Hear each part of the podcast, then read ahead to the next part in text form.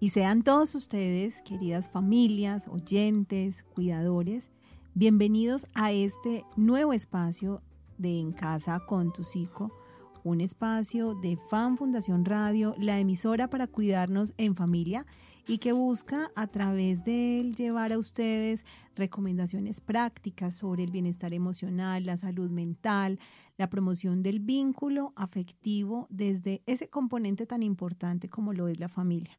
Temas claves que a través de muchos profesionales que nos acompañan cada semana podemos direccionar para que llegue a ustedes información valiosa, recomendaciones, tips y datos que nos ayuden a motivar ese cuidado de la familia como un entorno protector.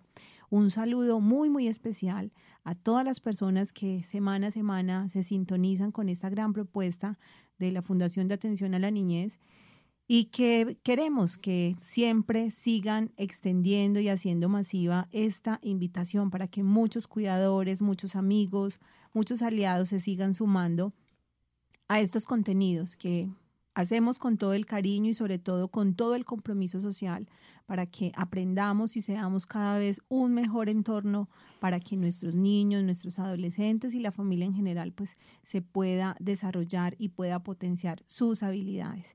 Sean todos bienvenidos. Les recordamos que estamos transmitiendo a través de la señal de www.emisorasvirtuales.com Allí nos pueden ubicar como Fan Fundación Radio. También tenemos nuestra aplicación para Android. Van a buscar Fan Fundación Radio y pueden llevar la aplicación que les va a permitir tener la emisora 24 horas los 7 días de la semana. También tenemos nuestro canal en Spotify. Allí nos pueden encontrar como Fan Fundación Radio y escuchar todos los contenidos pregrabados que hemos tenido en los distintos espacios de nuestra emisora. Y el día de hoy, sin más preámbulos, queridos oyentes, vamos a abordar un tema que muchos de ustedes nos han solicitado a través de las redes sociales, en conversaciones, en nuestras líneas, y es el tema de la ansiedad, la ansiedad en los niños, un tema muy recurrente precisamente en estos tiempos de retorno ya a la nueva normalidad cuando los niños regresaron al centro infantil, cuando los niños están empezando a retornar a sus actividades cotidianas, se ha identificado un asunto muy ligado a este tema de la ansiedad. Pero para abordarlo, pues vamos a darle la bienvenida a nuestra invitada el día de hoy que nos acompaña y a quien de antemano queremos agradecerle el tiempo por acompañarnos en este espacio. Isabel Cristina Naranjo, bienvenida a este espacio en Casa con tu Psico y es un placer que nos acompañes el día de hoy. Hola a todos, muchas gracias por la invitación a este espacio para compartir tips sobre salud mental en la población infantil. Unos tips que sin duda pues van a contribuir a que los papás, las familias pues bajen un poquito también esos niveles de ansiedad que se están generando en torno a un tema que, como muchos nos dicen, pues se nos salió de las manos. Muchos papás están preocupados, están inquietos porque sienten que sus niños están cada vez más ansiosos, los jóvenes también han experimentado, digamos, algunas conductas asociadas a la ansiedad, ya sea porque están comiendo más, porque se comen las uñas o porque tienen ciertas conductas que no eran comunes y que muchos asocian, digamos, a este nuevo retorno a la normalidad tras estar un tiempo en confinamiento, pues regresamos nuevamente a las actividades cotidianas y pues eso genera muchísimos temores y obviamente retos que tenemos que enfrentar. Pero antes de entrar en materia, Isabel, bueno, cuéntanos un poquito de ti, qué haces, a qué te dedicas y encuádranos un poquito en esa bella labor que desempeñas en este tema psicosocial. Bueno, Angélica, yo soy psicóloga eh, de la Universidad San Buenaventura. Eh, especialista en neuropsicopedagogía infantil de la Universidad Luis Amicó. Em, hace más o menos 10 años me desempeño como psicóloga. He trabajado en diferentes proyectos extramurales de la Secretaría de Salud de Medellín, eh, específicamente en el entorno educativo, haciendo acompañamiento a los padres de familia, a los niños en el entorno escolar y em, acompañando pues como todo el proceso de salud mental y, las, y la parte académica de los niños. Ahorita estoy dedicada a la atención particular en mi consultorio. Un reto grandísimo seguramente que tienen ustedes los psicólogos porque es quizás uno de los temas que más inquieta a la humanidad, el tema de la salud mental. Creo que la pandemia nos tocó de una u otra manera este ámbito del desarrollo, la salud mental. Y bueno, queremos con este tipo de contenidos contribuir en algo a que las familias tengan información de calidad, información que sea pertinente, que sea útil y que puedan poner en práctica para fortalecer esos temas del cuidado y de la familia como un entorno protector. Bueno, Isabel, y decíamos hace un momento que íbamos a hablar de un tema que las familias, digamos, tienen como en, entre ceja y ceja, como decimos, porque tiene que ver con la ansiedad, como esas, digamos, manifestaciones que se pueden dar por el miedo, por la preocupación, porque genera que los niños estén más irritables, más estresados, más enfadados, que tengan poca tolerancia como a la frustración y que se puede, digamos, derivar una serie de síntomas que a veces confundimos y que en este programa pues vamos a buscar tratar de darle como un poquito de encuadre. Digamos, en tu experiencia actual, este tema de la ansiedad, ¿cómo se ha ido abordando? ¿Es un tema recurrente? ¿Es un tema que las familias consultan? ¿Qué podemos decir al respecto? Bueno, con la, con la pandemia se incrementaron todos los problemas de salud mental. Los más prevalentes en este momento son la ansiedad y la depresión, tanto en niños como en adolescentes y mm, en adultos también. ¿Qué pasa? En los niños, digamos que es, em, se ha visto pues o, es un poquito más notorio porque los niños tuvieron eh, un aislamiento total de sus compañeros, de su entorno social y pasaron a un lugar en, la casa en que estaban los padres presentes en cuerpo, pero ausentes en, en, todo lo que es relacionado con la atención, porque entonces el papá estaba en reunión, la mamá también, y los niños empezaron a consumir muchos dispositivos electrónicos. Eh, pasa, pasa pues también pasó que, que la, los dispositivos electrónicos se volvieron como fuente de regulación a nivel emocional, porque los papás em, y los cuidadores como tenían que trabajar para poder lograr el sustento, em, les entregaban dispositivos electrónicos para que se entretuvieran o para que estuvieran calmados, no lloraran porque tenían una reunión, no se podía hacer pues como ruido en la casa, exacto. Y eh, entonces muchas de las cosas que, que, le dicen a uno los niños en consulta es, es, que, es que mi papá no me mira o no me presta atención suficiente. Y en ocasiones ese tipo de conductas, aunque uno sabe que los papás no lo hacen por... por porque quieren. Porque quieren, sino porque en realidad les toca a nivel de trabajo. Eh, eso a veces a los niños les genera como eh, como inadecuación, como sentimientos de que no son suficientes, ¿cierto? Y eso va relacionado también con la ansiedad. Y además de esas situaciones, Isabel y queridos oyentes, muchos de nuestros papás manifiestan justamente en ese tema de los dispositivos que se ha generado tal vínculo o dependencia que el niño en la actualidad, si no tiene un dispositivo cerca, no tiene un celular, no tiene una tableta, no tiene el televisor, pues empieza a detonar como una serie de conductas agresivas, ¿cierto? Lascivas desde el lenguaje, desde maltratarse, ¿cierto? Se araña, se golpea y se pone más irritable. Y eso, digamos, pone a los papás como en un lugar de impotencia porque no saben cómo abordar esa situación, si entregando el dispositivo, si tratando de conciliar o buscar otra actividad, pero ocurre que los niños no quieren hacer otra cosa distinta cuando se les propone vamos a salir al parque, vamos a pintar, vamos a dibujar, no lo quieren hacer porque digamos que su antídoto o su calma es tener el dispositivo. Sí. De, yo muchas veces hago como la comparación de que el dispositivo electrónico es como como el chupo que le ponemos a los niños cuando están bebés para que no lloren. Un chupo electrónico. Exacto, es como un chupo electrónico. Em, ¿Qué pasa? Lo ideal sería que los niños no permanecieran mucho tiempo eh, frente de pantallas. Em, ¿Por qué? Porque mm, después cualquier otra actividad le va a parecer em, insuficiente. El dispositivo eh, estimula los, la visión, el tacto, el oído, en ocasiones eh, tiene vibración, ¿cierto?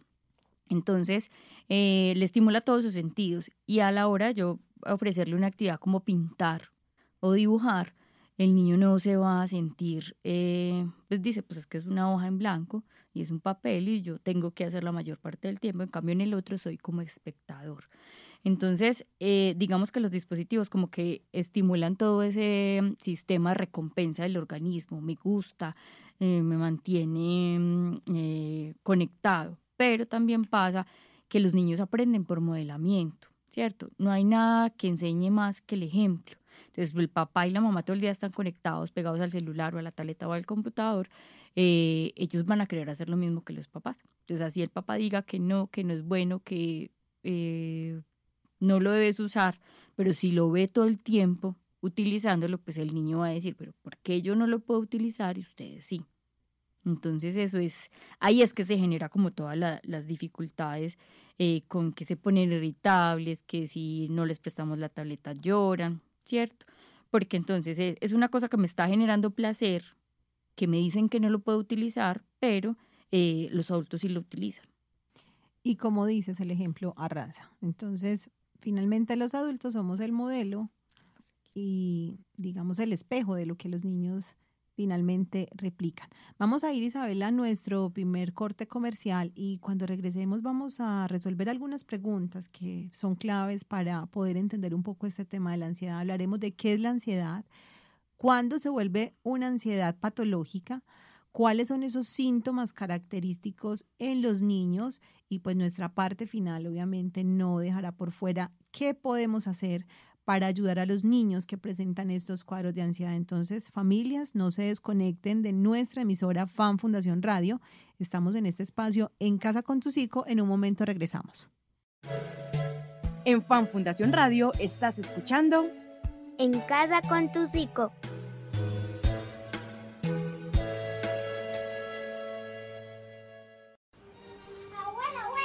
¿Tú eres de las personas que cree que no prestarle atención al niño o a la niña que está a tu lado te hace más importante, más grande? ¿O eres de las que piensa que en el silencio también hay una carga de violencia? Tú eres una ignorante. ¿Por qué? Porque tú ignoras. De golpe, un silencio. Reflexión por una niñez sin violencia. Fundación de Atención a la Niñez. Infórmese fan.org.co. Enamórate de dar paciencia. Te hará más fortaleza que una lata de espinacas. Te lo recomienda Fundación de Atención a la Niñez, FAN.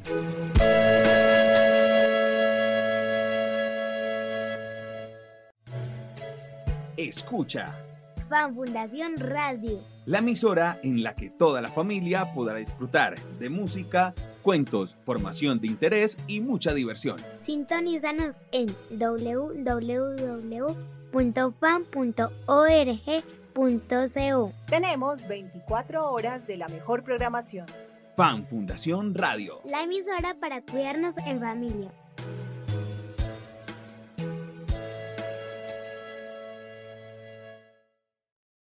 Fan Fundación tiene un mensaje para ti. Recuerda que los niños y las niñas aprenden jugando. El juego es la mejor manera de mantener vínculos de comunicación con ellos. Dedica parte del día a jugar en familia y disfruta también del juego libre. Este es un mensaje de Fan Fundación para la promoción del cuidado de los niños y las familias.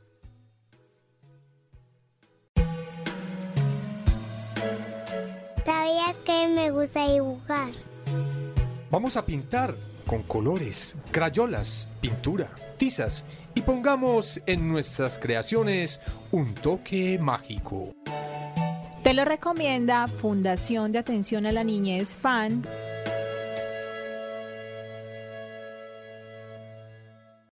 Estás escuchando Fan Fundación Radio, la radio para cuidarte y cuidarnos. ¿Sabías que la música, los cuentos y las historias escuchadas en la radio estimulan la imaginación y son herramientas valiosas para motivar a los niños y adolescentes? Llega Fan Fundación Radio, más cerca de ti y tu familia. En Fan Fundación Radio estás escuchando En Casa con tu Psico.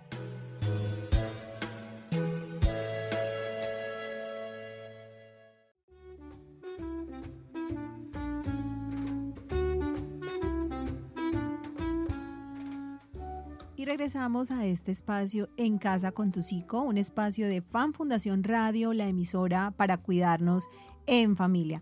Hoy con una invitada muy especial, Isabel Cristina Naranjo, psicóloga de la Universidad de San Buenaventura, quien nos acompaña el día de hoy abordando un tema de gran interés para todas las familias, la ansiedad en los niños. Bueno, Isa, antes de irnos a comerciales estábamos conversando un poquito del contexto de este tema, de la ansiedad, lo que ha ocurrido post pandemia, lo que está sucediendo al interior de las familias. Pero para tener claridad frente a ese concepto, definamos un poco en palabras muy claras para todos nuestros oyentes qué es la ansiedad, cómo entendemos ese, ese concepto, ese trastorno de la ansiedad. Bueno, la ansiedad es una reacción emocional que aparece ante una amenaza o ante un peligro. Eh, esas amenazas y peligros, eh, nosotros la, pueden ser reales o imaginarias. Eh, nosotros, eh, la ansiedad está más relacionada con la interpretación que yo hago de determinada situación, determinado objeto o animal, ¿cierto? ¿Qué pasa? La ansiedad tiene como finalidad protegernos. Es una respuesta adaptativa del organismo, del ser humano, ante situaciones que son novedosas pero que en ocasiones las interpretamos como amenazantes o peligrosas y por eso se da la respuesta de ansiedad. Es como un mecanismo de defensa. Sí. Ante alguna situación compleja, un miedo. Exacto. Eh, la ansiedad aparece eh, ante, como te decía, cosas que pueden ser reales. Por ejemplo, eh, me van a hacer un examen en el colegio o voy a hacer una presentación, una exposición pero también aparece ante cosas que son imaginarias, por ejemplo, el miedo a que se burlen de mí, a que me van a evaluar negativamente, ¿cierto? También la ansiedad puede aparecer ante cosas específicas, por ejemplo, los perros. Entonces yo veo un perro y digo, ay no, el, perro me va a morder, ¿cierto? Eh, la ansiedad es como esa interpretación catastrófica que yo hago de una situación o de una de un objeto, un animal, una, una situación que está, que está pasando. Y hay situaciones, Isabel, que también hemos escuchado en conversaciones con otras profesoras, con, con, otros profesionales, que dicen que, por ejemplo, cuando hay una pérdida de un ser querido, ahora que por el tema de la pandemia muchos, digamos, tuvieron la, poca fortuna de, que algún familiar falleciera. Y los niños, digamos, estuvieron inmersos en ese ambiente, murió el abuelo, murió el papá, murió la mamá, ¿cierto? O hubo una separación, muchas familias también se separaron, se divorciaron. Esas condiciones también pueden detonar algún trastorno de ansiedad. Sí. Eh, la ansiedad tiene tres componentes. Un componente que es físico, que cuando tú sientes ansiedad, tu cuerpo te lo manifiesta a través de que se acelera el corazón, de que temblas, sudas, te pones colorado, eh, te, te, dan como molestias gastrointestinales, náuseas, vómito, diarrea. Tiene un componente cognitivo y el componente cognitivo es cuando eh, está pues como determinado por pensamientos catastróficos. ¿Qué es eso? Pensar que a mí o a alguien de mi familia le puede pasar algo malo. Entonces, ahorita con lo, con lo de la pandemia, em, el COVID, eh, los pensamientos catastróficos se dispararon mucho, pues porque no sabíamos nada de la enfermedad y también porque las noticias todos los días nos daban pues como información muy, muy alarmante. Exacto. Entonces, todo el tiempo estuvimos en alerta. No nos podemos abrazar, no nos podemos tocar, no podemos hablar, ni salir, ni vernos con otras personas que no vivan en la casa. Entonces, claro, eso en los niños disparó el, como ese sentimiento de que me puede pasar algo malo a mí, pero sobre todo algo malo a mis papás. Para los niños, eh, las figuras pues más representativas son los padres y los cuidadores y el que para ellos eh, les pudiera pasar algo. Entonces, claro, eso eh, disparó la ansiedad en los niños. Es, si el papá tenía que salir a trabajar, papá, no salgas, te va a dar el coronavirus. Eh, si te enfermas y te mueres, ¿yo qué voy a hacer? ¿Cierto? Entonces, esa es como la parte cognitiva. Y la parte conductual es que los de la ansiedad es cuando nosotros evitamos esas cosas que nos pueden generar malestar o que nos confirman esa idea. Entonces, en el caso del coronavirus era no salgas, no beso, no abrazo, no converso con nadie. algunos niños se les presentó no quiero volver al colegio porque en el colegio me puedo enfermar y puedo enfermarlos a ustedes si los si vengo pues y los contagio. Entonces, eso ha ocurrido. Y otra situación, Isabel, que manifiestan muchos de nuestros oyentes, es que la ansiedad, digamos, empezó como en los papás, por decirlo de alguna manera. Digamos, los papás se angustiaron, eh, empieza como un ciclo negativo, ¿cierto? No salgas porque o te quiero proteger, entonces empieza como un asunto de la sobreprotección para minimizar cualquier riesgo y al no querer que el niño sufra, entonces, como que se abre esa ventana de la ansiedad, porque quiero controlar todo, o sea, no quiero que comas esto porque te puedes enfermar, no quiero que salgas porque te puedes lastimar o te van a robar. Entonces empieza como una serie de pensamientos negativos desde los papás. Catastróficos. Que se empiezan como a proyectar en los niños y los niños vemos, llegan con esas inseguridades nuevamente a sus espacios. Exacto. Una de las, como de las causas eh, relacionada con la ansiedad es eh, copiar ese patrón ansioso que tienen las figuras de apego. ¿Cierto? Si yo tengo unos papás sobreprotectores, entonces a todo cuidado esto, cuidado lo otro, el mensaje que le estoy dando a los niños es que el mundo es peligroso y que él no tiene las herramientas para defenderse en el mundo, ¿cierto? Sea del coronavirus, sea de los compañeritos que lo molestan, ¿cierto? Entonces, la sobreprotección es como Em, un tipo de apego ansioso eh, en el cual esas verbalizaciones constantes que hacen las mamás de cuidado con esto, te vas a caer, eh, no hagas esto, no hagas lo otro, hace que los niños interioricen ese discurso y lo exterioricen en la parte escolar. Y esa parte de la verbalización es tan importante y creo que nos vamos como a adelantar un tipcito que tiene que ver también con la manera como nombramos las cosas, porque a veces uno sí percibe que la ansiedad se puede generar por esas preocupaciones o esa manera como uno nombra las cosas, ¿cierto? Como dices tú, con, con un nivel de angustia, como de incertidumbre, de va a pasar de todo, cuando realmente es una preocupación y lo que va a pasar pues no es nada, o sea, nos anticipamos tanto como al futuro, como a lo que viene, que, que a veces lo que ocurre es nada. Exacto. Eh, por ahí hay una frase muy famosa y se me olvidó de quién es, que dice que sufrimos más por lo que pensamos que por lo que en realidad pasa. Eh, nosotros constantemente nos anticipamos a todo y la anticipación generalmente es catastrófica. Eh, van a, mm, el profesor dice, mañana vamos a hacer un examen, ahí sí lo pierdo, ¿cierto? No pienso primero en decir, eh, voy a estudiar para el examen, para que me vaya bien, no, ay, apenas yo pierda ese examen, ¿qué va a pasar? ¿Cierto? Entonces, es, es una anticipación a todo, eso nos pasa muchísimo a los adultos, los niños generalmente no tienen como esa ese hábito, ese mal hábito de catastrofizar, pero cuando tienen un modelo cercano que lo hace, si hace mella en ellos, pues y ellos empiezan a adoptar ese discurso de, ese sesgo catastrófico de la información. Muy bien, Isabel. Creo que este es un tema que definitivamente pues, nos va a dejar grandes enseñanzas y el objetivo en este espacio, como lo hemos dicho, es poder dar información, pero también algunas recomendaciones para que las familias se puedan apoyar y al momento de tener esa consulta con el especialista, con su psicólogo ya de cabecera, el psicólogo de la institución, pues puedan remitir con argumentos lo que muchas veces uno observa en los niños y que pues por falta de elementos pues no puede no puede expresar. Vamos a ir a nuestro siguiente corte comercial y queremos invitarlos a todos ustedes, queridos oyentes, aquí a través de nuestras redes sociales, en la página Fan Fundación Radio en Facebook, en la publicación que tenemos el día de hoy, ustedes nos escriban si han vivido alguna situación parecida al interior de sus familias, con sus niños y cómo han tratado de abordarla, pues para manejar obviamente este tema de la ansiedad. Cuando regresemos, vamos a hablar de cuándo se vuelve patológica una ansiedad y bueno, esas rutas de apoyo que podemos tener para empezar a abordarla de una manera tranquila, responsable y sobre todo en esa gran red de apoyo. Ya regresamos. En Fan Fundación Radio estás escuchando En casa con tu psico.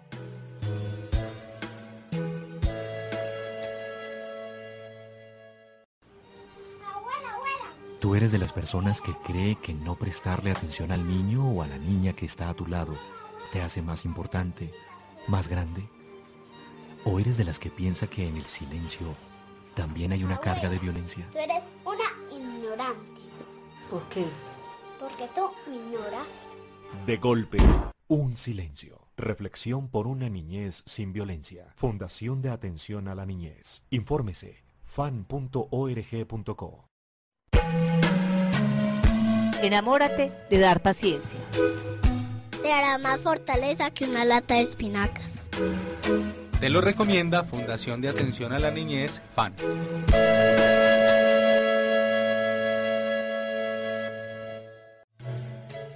Escucha Fan Fundación Radio. la emisora en la que toda la familia podrá disfrutar de música, cuentos, formación de interés y mucha diversión. Sintonízanos en www.fan.org.co. Tenemos 24 horas de la mejor programación. Fan Fundación Radio. La emisora para cuidarnos en familia.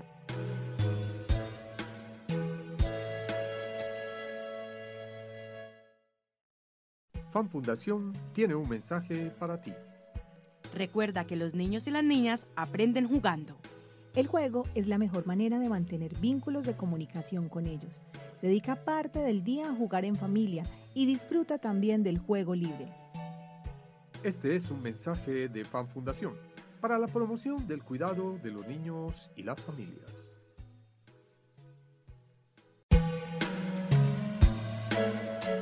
¿Sabías que me gusta dibujar? Vamos a pintar con colores, crayolas, pintura, tizas y pongamos en nuestras creaciones un toque mágico. Te lo recomienda Fundación de Atención a la Niñez FAN.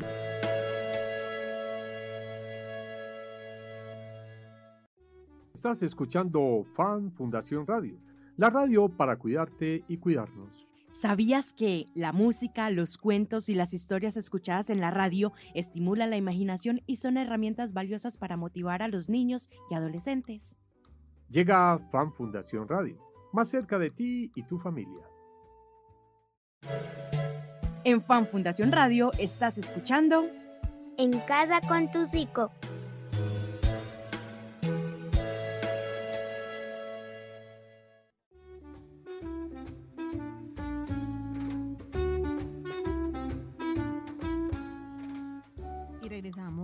Nuestro espacio En Casa con tu Psico, un espacio de Fan Fundación Radio, la emisora para cuidarnos en familia. Recuerden que tenemos habilitadas nuestras redes sociales para que todos ustedes nos compartan la información, las preguntas, los comentarios, para que nuestra invitada también pues, pueda leerlos y, y orientar las respuestas de este tema tan interesante que muchas de ustedes, muchas de las personas que nos escuchan, pues han solicitado podamos abordar y es el tema de la ansiedad, la ansiedad especialmente en los niños y que pues como nos lo dice la invitada muchas veces tiene que ver con conductas que se pueden detonar por situaciones asociadas a las separaciones, a eventos que se acercan en la familia y que no sabemos cómo manejar. Vamos a hablar en esta parte del programa, Isabel, de cuáles son esos síntomas característicos de los niños. Un papá, una mamá, un tío, un abuelo que nos escuche. ¿Cómo puede identificar que el niño está pasando por un trastorno de ansiedad? Bueno, hay una cosa importante y en la que quiero hacer énfasis y es que la ansiedad esa ahí tiene su parte buena y su parte mala, ¿cierto? No mala, desadaptativa. Entonces hay una ansiedad que es adaptativa, que es la que nos protege del peligro, que está relacionada con las preocupaciones que nos ocurren en el día a día, ¿cierto? Eh, con respecto al futuro. Y esa ansiedad que es adaptativa desaparece cuando se soluciona el problema, ¿cierto? Pero hay una, se empieza a volver patológica cuando ya se vuelve intensa, frecuente, que a toda hora estoy pensando en cosas que me pueden hacer mal, cosas que no representan como una amenaza eh, para todo el mundo, para mí se me vuelven eh, amenazantes o peligrosas, ¿cierto? Entonces ahí es cuando se vuelve patológica. La característica más importante y, principal es que eh, cuando la, ansiedad se vuelve patológica es que yo magnifico, o sea, los peligros los pongo muchos más grandes y minimizo mis recursos. Entonces, por ejemplo, las cucarachas. Una cucaracha, eh, ¿qué me puede hacer? ¿Cierto? Va, puede volar, se me puede parar encima, me puede volar alrededor. Nada peor que una cucaracha voladora. Exacto. a nadie le gusta. Pero una cucaracha, en realidad, ¿cuál es el potencial eh, letal de una cucaracha? ¿Cierto? Es mínimo. Es mínimo. Entonces, eh, yo, minifi- yo minimizo mis recursos. Hay una cucaracha y empiezo a gritar, se me va a montar, ¿qué me va a hacer? ¿Me va a morder? ¿Cierto? Eso es la característica principal. Si usted está viendo que usted maximiza los peligros y minimiza sus recursos, es que yo no soy capaz. Eso para mí es terrible. Ahí hay una, una clara muestra de que se está volviendo patológico. Con respecto a los síntomas en los niños, entonces aparece mucho relacionados con la inseguridad y la- el sentimiento de incapacidad. Eh, yo no lo sé hacer. Pasa mucho con los niños que les dicen, vamos a hacer un dibujo. Es que yo no sé dibujar. Es que yo dibujo muy feo. Es que mm, mm, eh, no sé quién lo hace mejor que yo, porque se empiezan a comparar eh, sus capacidades con otras personas y siempre las van a minimizar, van a, a- sentirse como menos- Menospreciados. menospreciados, van a meno- menospreciarse a ellos mismos. Otras cosas son, aparecen dificultades en el sueño. Entonces son niños que eh, se acostaban a las 8 de la noche y ya son las 10 de la noche y el niño no se ha dormido. Eh, otra cosa que pasa es que tienen eh, pesadillas. Las pesadillas generalmente, eh, pues como la mayoría de los contenidos de las, de las pesadillas, es que me estaba persiguiendo a alguien, un monstruo, un animal, o me estoy cayendo de un lugar alto, o no, mm, o estaba, soñé que estaba en el colegio y me ponían a hacer algo y no fui capaz de hacerlo, ¿cierto? Otra cosa son los cambios en el apetito. Entonces, puede ser que haya mucho apetito y el niño quiera comer de todo. Las mamás, por ejemplo, le dicen a uno, eh, es que yo termina de almorzar y no has terminado eh, de llevar el plato a la cocina, ya me está pidiendo más comida. O tiene muchas ganas de comer dulce.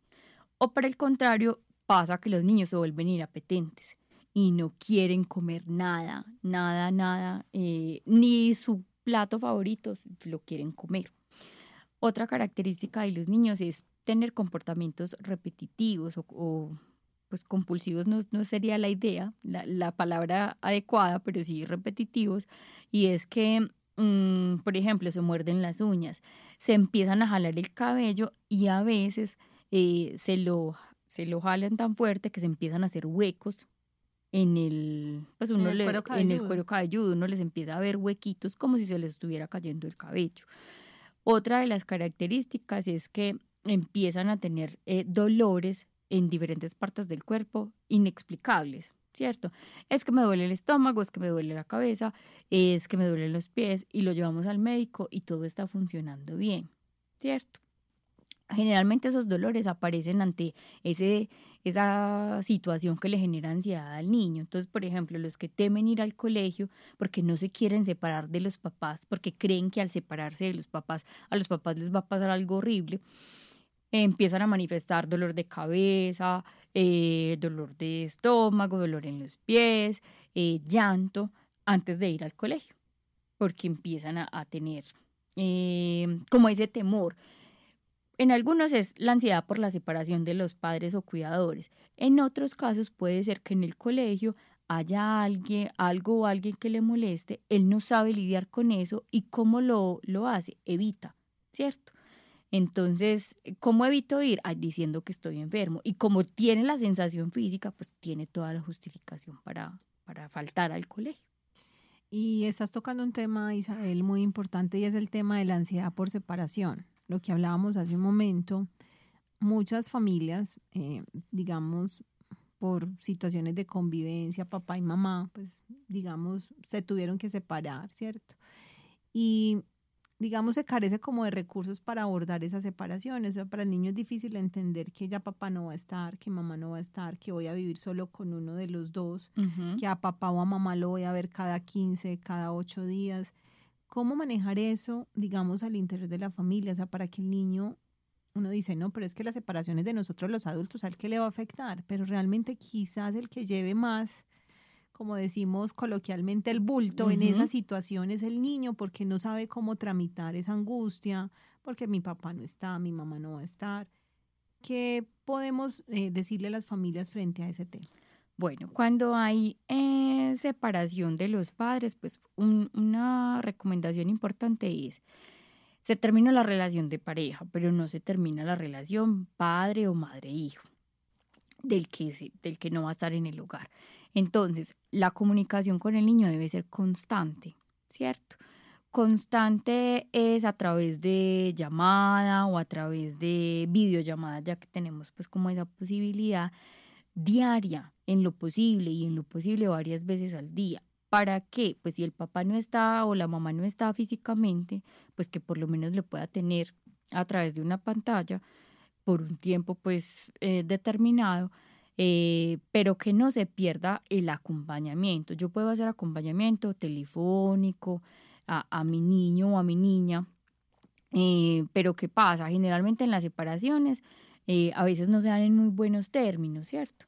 Entonces cuando no se dan en muy buenos términos, el papá o la mamá que no está en la casa llama y el otro papá como está bravo con el otro, entonces dice, no, no se lo voy a pasar, ¿cierto? Y es una forma como de castigar al otro, supuestamente castigar a esa pareja con la que no me funciona la relación, pero resulta que estoy castigando al niño. Entonces, una cosa importante es, la relación de pareja se termina, pero la relación padre-hijo nunca se va a terminar.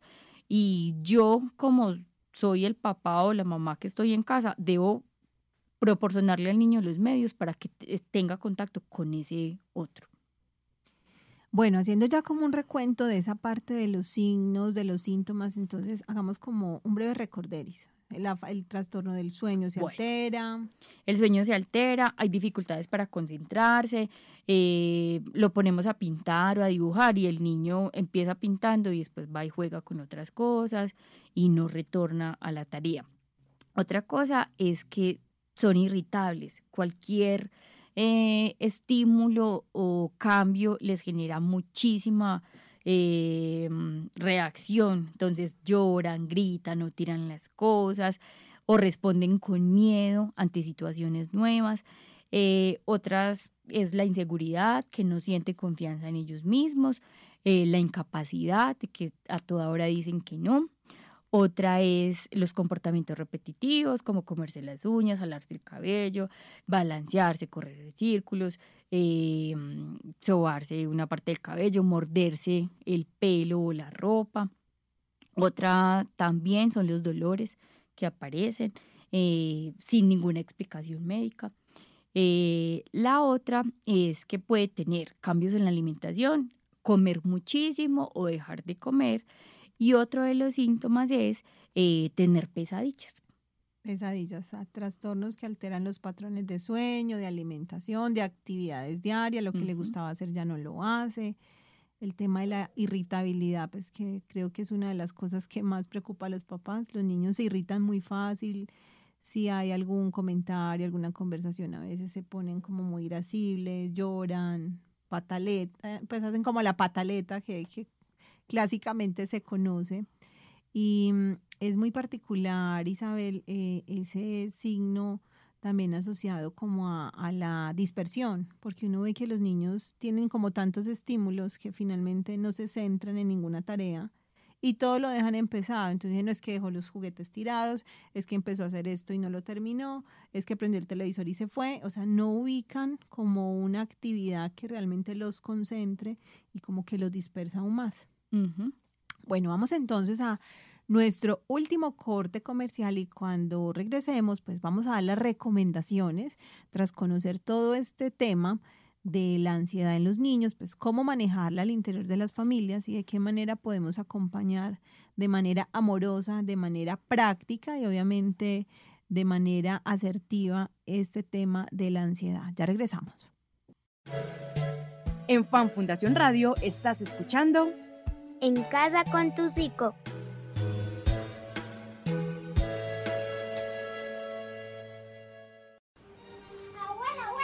Tú eres de las personas que cree que no prestarle atención al niño o a la niña que está a tu lado te hace más importante, más grande. ¿O eres de las que piensa que en el silencio también hay una carga de violencia? Tú eres una ignorante. ¿Por qué? Porque tú me ignoras. De golpe, un silencio. Reflexión por una niñez sin violencia. Fundación de Atención a la Niñez. Infórmese fan.org.co. Enamórate de dar paciencia. Te hará más fortaleza que una lata de espinacas. Te lo recomienda Fundación de Atención a la Niñez, FAN.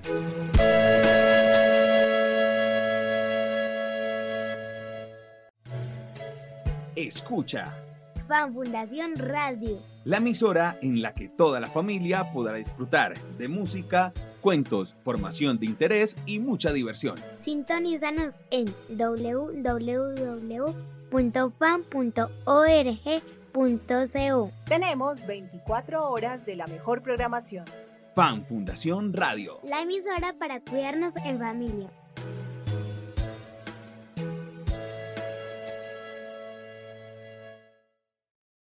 Fan Fundación tiene un mensaje para ti. Recuerda que los niños y las niñas aprenden jugando. El juego es la mejor manera de mantener vínculos de comunicación con ellos. Dedica parte del día a jugar en familia y disfruta también del juego libre. Este es un mensaje de Fan Fundación para la promoción del cuidado de los niños y las familias.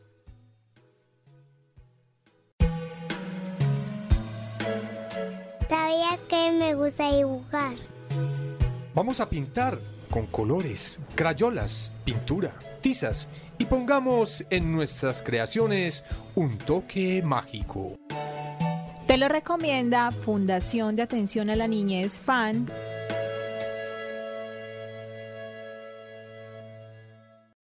Estás escuchando Fan Fundación Radio, la radio para cuidarte y cuidarnos. ¿Sabías que la música, los cuentos y las historias escuchadas en la radio estimulan la imaginación y son herramientas valiosas para motivar a los niños y adolescentes? Llega Fan Fundación Radio, más cerca de ti y tu familia. En Fan Fundación Radio estás escuchando En casa con tu psico.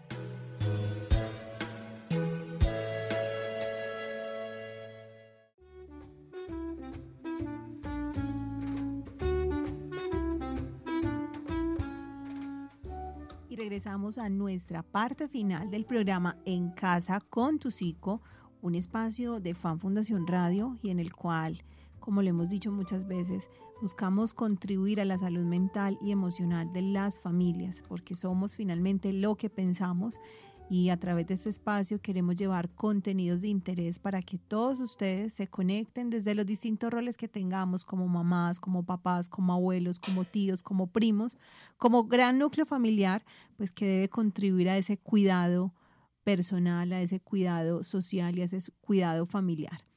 Bueno, Isabel, ya para finalizar y en esta parte del programa, pues nos gusta dar recomendaciones, tipsitos, claves que las familias puedan aplicar en casa.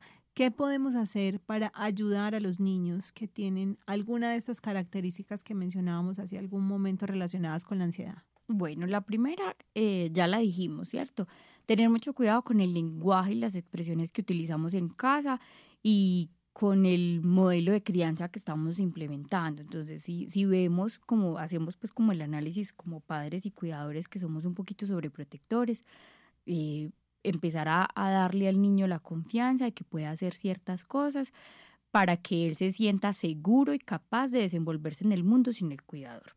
Es saber qué decimos y cómo lo decimos. Exacto. Ser más propositivos en el lenguaje. Exacto. Lo otro, eh, cuando un niño se nos acerque y nos diga que tiene susto, que algo le produce temor, lo ideal es validarle la emoción y escucharlo. Eh, cuéntame por qué te sientes así, por- qué te da miedo esto.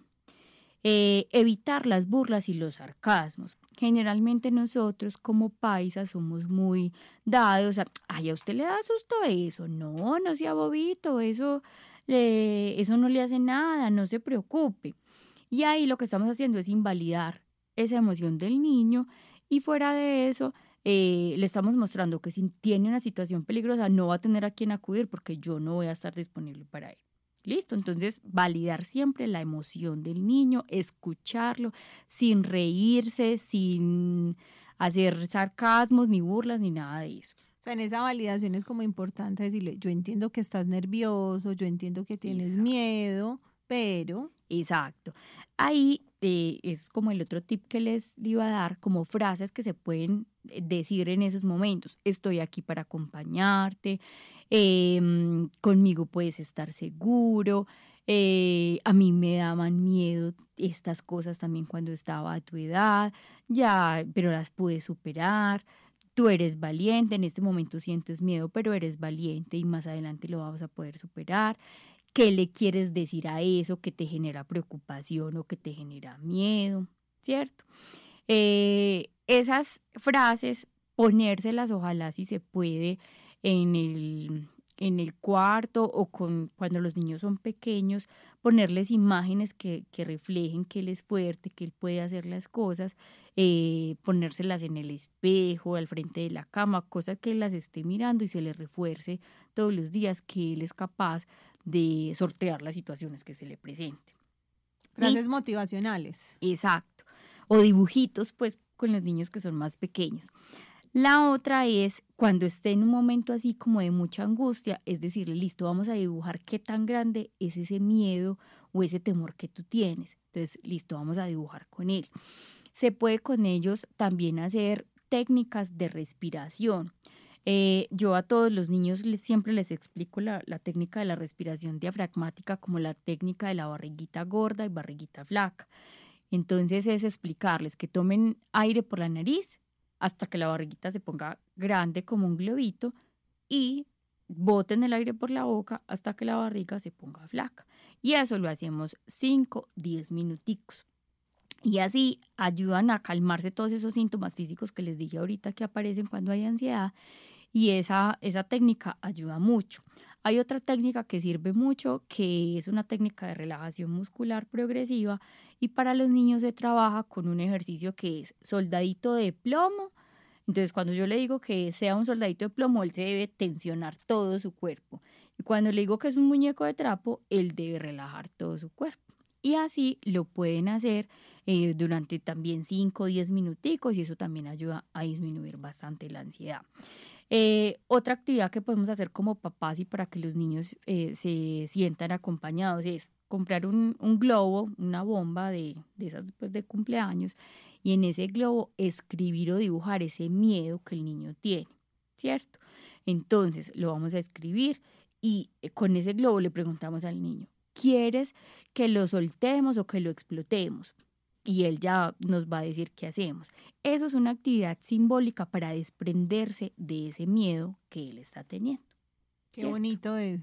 O sea, depositar ahí el temor, el miedo, si le tengo miedo a un animal, si le tengo miedo a una situación, ahí lo podemos depositar. Exacto.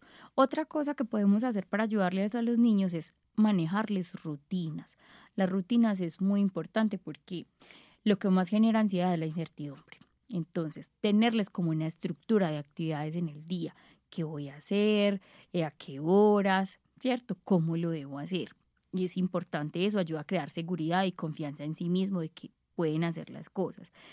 La otra es manejar las expectativas que tenemos sobre el desempeño de los niños, porque a veces los papás queremos que los niños sean los mejores en todo y no siempre podemos ser mejores en todo. Entonces hay cosas que eh, yo puedo decir, listo, eh, en esto sí le va muy bien, en esto no le va tan bien, pero eso no debe ser motivo de regaño y de recriminación a los niños.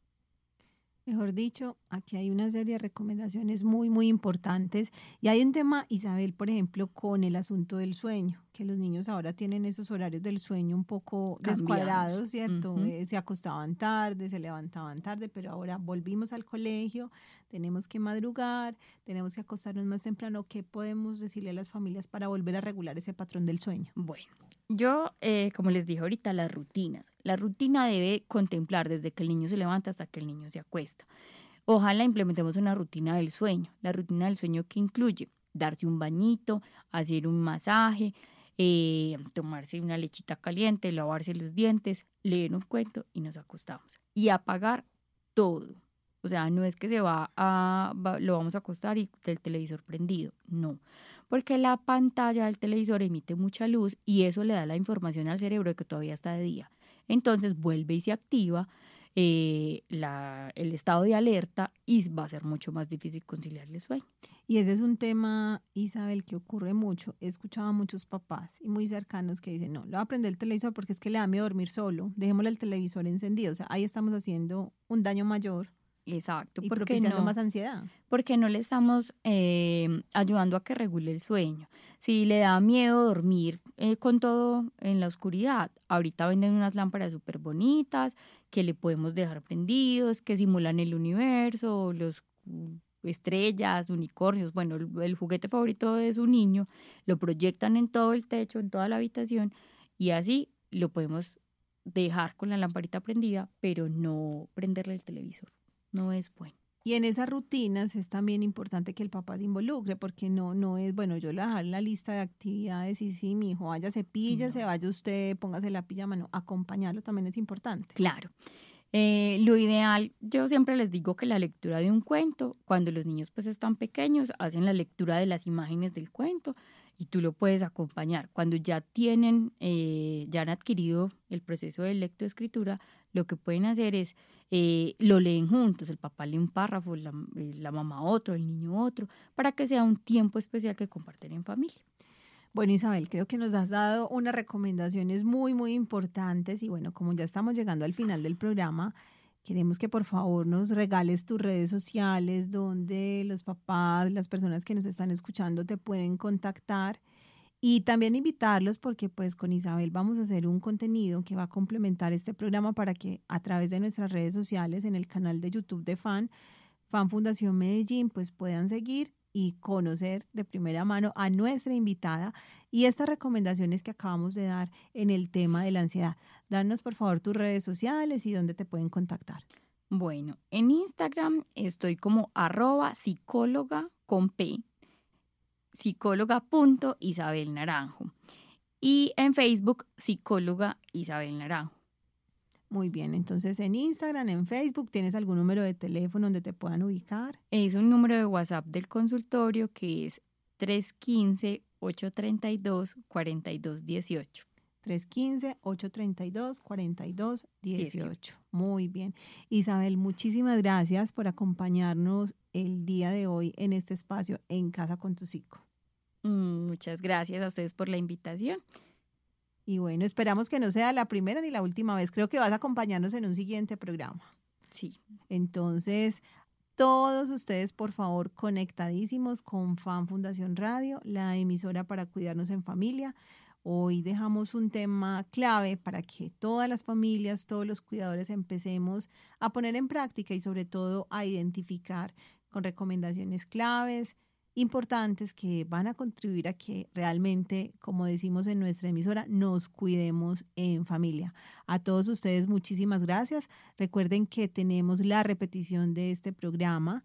Lo pueden escuchar a través de nuestra cuenta en Spotify, Fan Fundación Radio. Y la repetición la tendremos eh, los lunes, perdón, los martes y los viernes de 10 a las 10 de la mañana y a las 3 de la tarde para que nos puedan escuchar en vivo.